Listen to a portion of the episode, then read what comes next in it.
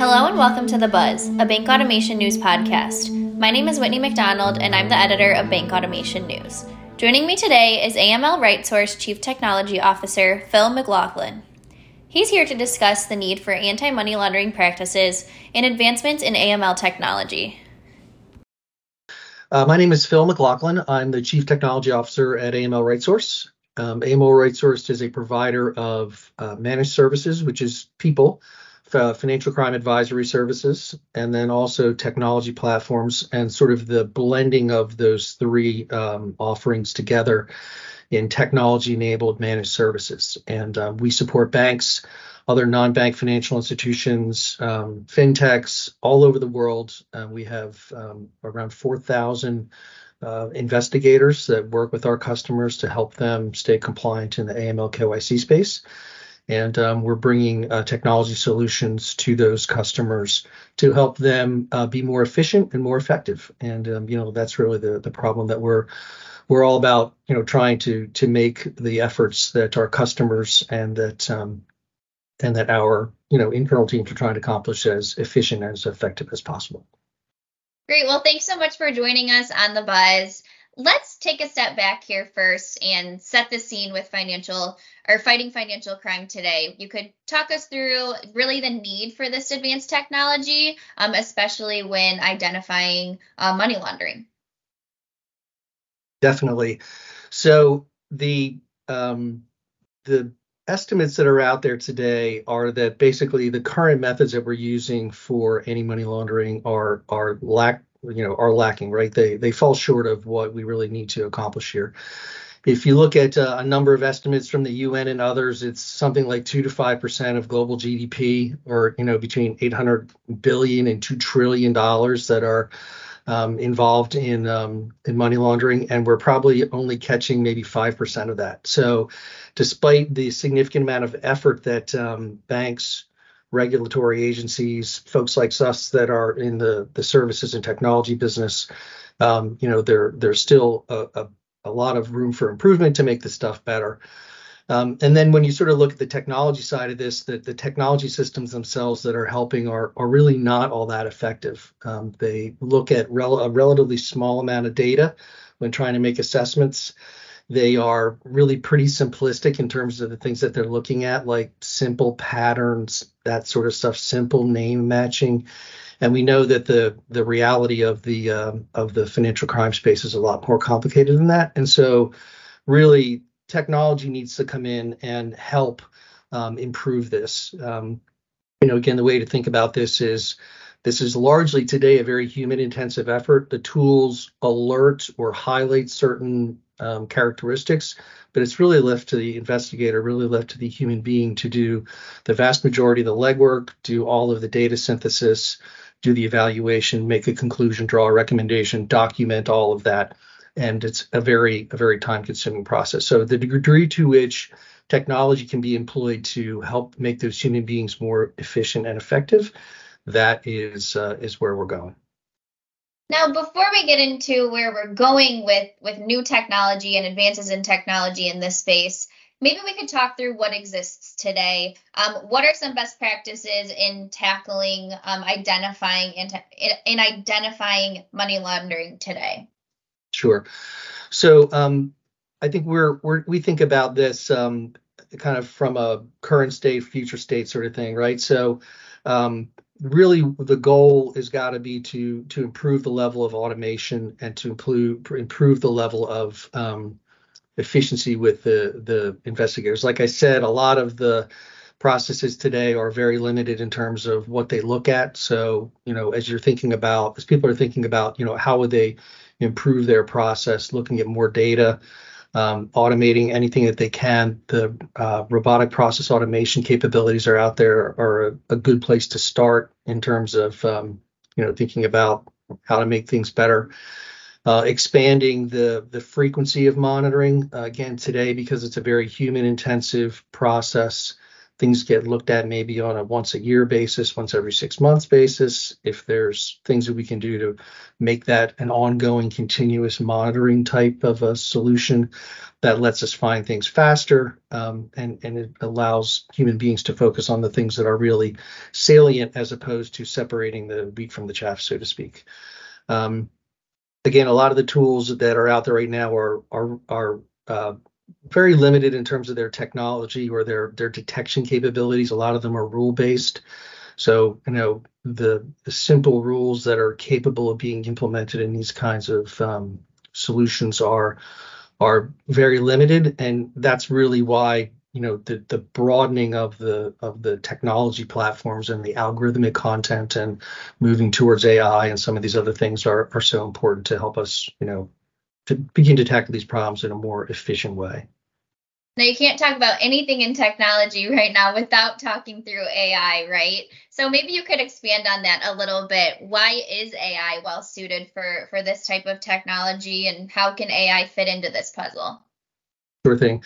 Uh, AI is exceptionally well suited to the AML challenge. Um, the the thing that's great about it is is that you know as as people now are starting to have a, a pretty broad awareness, some of these AI tools and techniques are really approaching the ability to emulate you know the more advanced features of human cognition, right? So they are really able to uh, not only you know do what one would consider to be really relatively simple things, but but much more complex levels of thinking, much more complex levels of inference, of summarization, those kinds of things and um, you know being able to figure out even with traditional AI techniques, um, you know, being able to, do uh, anomaly detection, figure out what's notable, and um, you know, separate the the needle, find the needle in the haystack, so to speak. Um, there's uh, a bunch of different flavors of AI that are sort of of, of relevant here. You know, um, two good examples are uh, natural language processing. So if you think about what an investigator has to do to go read news articles, read various um, um, documents and artifacts, and try to infer and connect and synthesize all the connections there, um, it's a, it's a huge amount of work. And the degree to which you can get um, knowledge from text and understand it and present it to a, a person in a way that is um, easy for them to then internalize and take action on that's just a super a super big force multiplier. And then you know the more traditional you know machine learning models whether they're classifiers or whether they're other types of um, of neural networks are really good at at you know training to be able to figure out things like entity name uh, entity type from an entity name. That's one of the problems in money laundering is that the the banks and financial institutions know a lot about their customers because they vetted them in the onboarding process, but they don't know much about the counterparties or other related parties. And so the amount of work that um, can be done to to um, in an automated sense to try to collect information on those related parties and counterparties is uh, going to make the total understanding that the investigator has that much more clear and allow them to you know more resolve those issues, resolve the cases in a more timely manner. Now we've talked through the technology, the opportunity for uh, advancements here, the need for solutions like this. Can we talk through where AML RightSource fits into this and how the technology works? Yeah, sure. So as I mentioned earlier, uh, AML is a provider of, of technology-enabled managed services as well as software solutions to uh, banks, fintechs, and other uh, institutions that have uh, regulatory requirements to, you know, help oversee the safety of the global banking systems. Um, we have thousands of investigators working in the field on uh, KYC, suspicious activity monitoring, you know, those around the globe, really uh, across the all the different uh, global geographies um, in addition to you know providing sort of these AI-led technology solutions. Um, so we're really all about trying to bring this great technology along with great people to uh, our customers. You know, one of the things that um, I would say to somebody who's looking into trying to embark on you know putting their toe in the the AI for AML uh, waters is make sure you work with somebody who knows uh, AML because if you're just going to work with somebody who knows AI, you're going to end up paying for their learning curve. And there's so much nuance in terms of the data and the the risk bearing characteristics that are that are um, uh, relevant and important in the AML space that you really want to have a partner that understands that stuff. And so, you know, we think we are, you know, the best of of the best in that regard. Really having, you know, strong uh, practitioners coupled with uh, AI technologies and bringing that AML AI sort of blend to the our customers.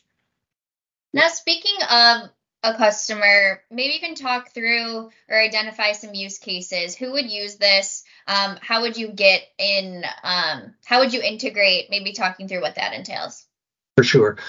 So um, our customers and our solutions tend to follow the customer life cycle. So think about your relationship with, you know, your bank. You open your account with the bank, they onboard you, they make sure you're not a bad guy, they make sure you're who you say you are. Um, once you're onboarded, then you know you can start transacting. So there's some you know transaction monitoring that's going on, the so-called suspicious activity monitoring. So we're helping in that regard. There's also um, sort of know your customer monitoring that goes on through the course of the life cycle. So let's say you're a bank, uh, let's say you're a, a corporation, and you've just um, had a changeover in your board of directors, and you want to understand, you know, your the bank wants to understand is this new uh, person on your board are they a good guy? Do, are they a politically exposed person? Do they have is there negative media about them? Is there some other risk that should be surfaced related to um, to this uh, this new board member? And so we have tools and techniques that allow us to monitor changes in those activities identify that a change has occurred, evaluate the parties involved to see if there's a, a risk event that we need to surface, and then we'll surface that. And then, um, you know, we also help with more broader just workflow across that whole client life cycle, helping customers to manage that full trajectory from onboarding through monitoring, through tr- suspicious activity uh, detection, periodic monitoring, and then to to offboarding. So it's it's all the stuff that you'd think about in terms of you know that full life cycle. Now quantifying here some savings that that someone that a bank might benefit from from this mm-hmm. a, a, client might benefit from this. Um, catching fraud examples of successes here? Yeah definitely. So um, like i mentioned the the banks do a pretty good job of understanding who their customers are, but it's this community of related parties where there's often uh, a lot of insights that can be gained. Um, and also just uh, understanding sort of the, the specific nature of the activity and, and trying to identify if something is anomalous. So, for example, um, we have uh, you know a tremendous number of our customers who've seen um, you know instances where they've identified uh, risk in in counterparty. So, for example, somebody might be uh, have negative media associated with them. They might be a bad guy. They might be a politically exposed person. That kind of stuff.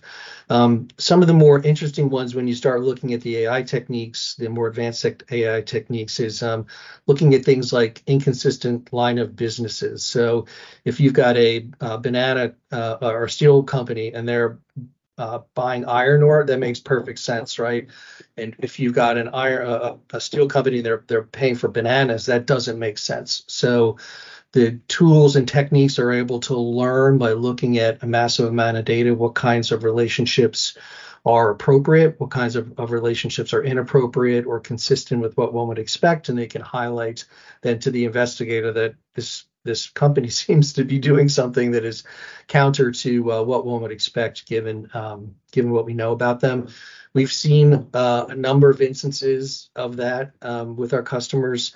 We've also seen the issue of um, money going the wrong way. So let's say you've got a uh, we've seen an instance where there was a casino and uh, they were transacting with a company that makes computers, and so you would expect to see the money flowing from the casino to the computer company because they're purchasing computers to use in their casino. That would be a perfectly reasonable use case. Um, but what we saw is the money going the other way, and, and, it turns out that after further investigation, the the gentleman who was the head of the computer company had um, a bunch of nefarious activity that he was involved in, and and you know we were able to help surface that particular instance.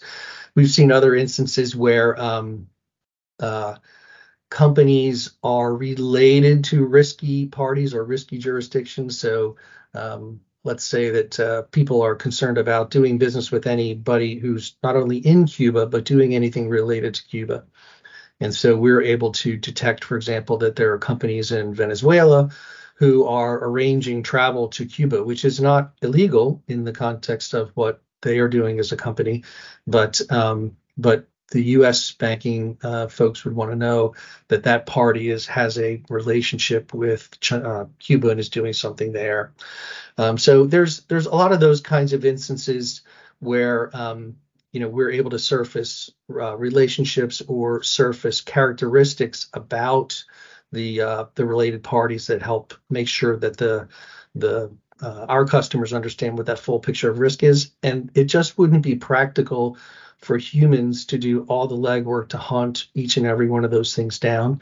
So you know, at the end of the day, it's really coming back to automating whatever we can for the investigator, making the investi- uh, giving the investigator, you know, the um, the best point of departure to resolve the investigation as they can. So I, the analogy that I like is, um, let's say doing an investigation is a a 100 meter dash. You know, if we can start a client at the 50 meter line or the 70 meter line, and all they've got to do is get to the end, then that's that's that's the goal, and that's that's really what we're we're seeing with our customers. They're seeing a significant amount of savings uh, in terms of the amount of time that it takes, and it also puts the investigator in a lot better position because they're able to then instead of doing all the legwork, all this grunt work of doing Google searches and searching for names and structured databases and searching, um, uh, you know, downloading transactions and building pivot tables and totaling and subtotaling all this stuff to see what's going on we can give them all of that pre-vetted. We can give them all of that uh, in a human readable uh, narrative, supported with all the documentary evidence. And um, it really lets then the investigator focus on using their training, their experience, their their education, and and um, and expertise in actually understanding if there's financial crime there, as opposed to being an Excel expert or a Google search expert. Now, with with these use cases and working with clients and and all of that what you just discussed, what are you working on when it comes to innovating in this space and forward looking, maybe just to the end of this year, what AML Right RightSource is, is working on? I know we talked through AI opportunity and machine learning, and of course, generative AI is a is a buzzword as well. Uh, maybe you can share a little bit about what you're looking into. Yeah, for sure. So um, the good news for us is that we've been really uh, bringing AI to the financial crime fight now since 2015. So we are well versed in um, how to use and employ these different techniques to uh, to to solve the problems.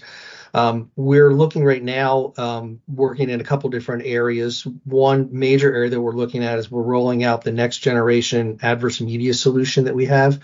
So really helping, you know, um, our customers very effectively and efficiently get surface articles, news articles, content from around the world that might indicate that um, their customer or a related party is involved in something uh, that would be risk bearing. Um, we have a tremendous amount of natural language processing and other artificial intelligence techniques that are baked into that, and we're going to see, uh, you know, a, a twofold improvement at least in terms of the efficiency with uh, with with which the uh, investigators can adjudicate the articles, as well as a significant drop in false positives. All of these adverse media solutions try to do their best to give relevant content, but it's a hard problem to solve. The next generation of our stuff that we're bringing out is is going to do a fantastic job of that.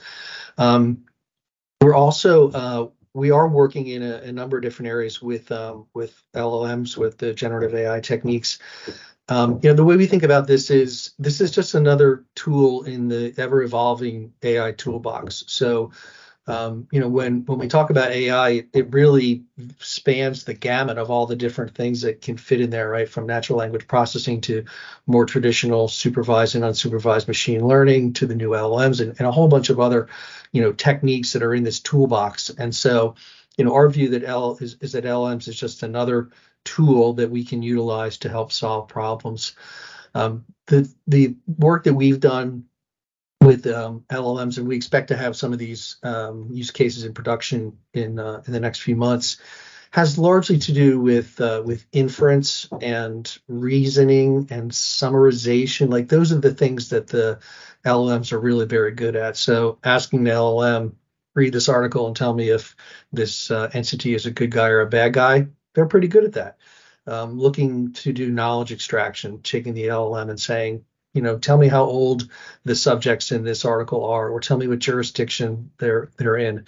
Those are very um, easy things for humans to do, not very easy things for some of the traditional uh, AI techniques that we've had uh, out there, and uh, but are something that LLMs are very good at. So again, we're looking at a number of different areas having to do with data inference, summarizations, those sorts of things. Um, and we're going to be peppering them essentially throughout the the solutions. Um, we'll be sort of using them to augment the existing capabilities a lot of the um, techniques that are um, that are quote AI techniques are often layered.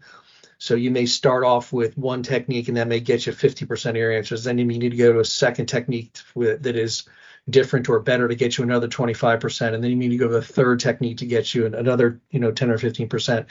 And so the way we think about these LMs in the short term is um, is them just being another layer, another uh, tool to help fit into that tapestry of of solutions that we're using. You know, in the big picture, uh, our view is that um, you know these the LMs are here to stay. They are going to become um, more and more important um, tool in in the toolbox. Like I said, they're not going to replace everything. They don't do everything um, as well as uh, as some of the other techniques, but I think that over time we'll see them uh, becoming more and more prevalent. I also don't think that in this space, at least, LLMs are ever going to just entirely take over the the process. Right? There's always going to be the need for human judgment, human uh, intuition, human training and experience to be able to adjudicate the final outcome. And while the LLMs can definitely help with um, efficiency and effectiveness, they're they're never going to be maybe never is too strong. But in the near term, they're not going to be um, sort of the standalone, you know, Uber AI solution that uh, that answers the questions for us.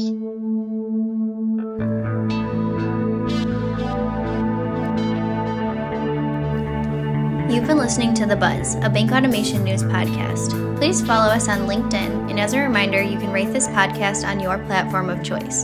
Thank you for your time and be sure to visit us at bankautomationnews.com for more automation news.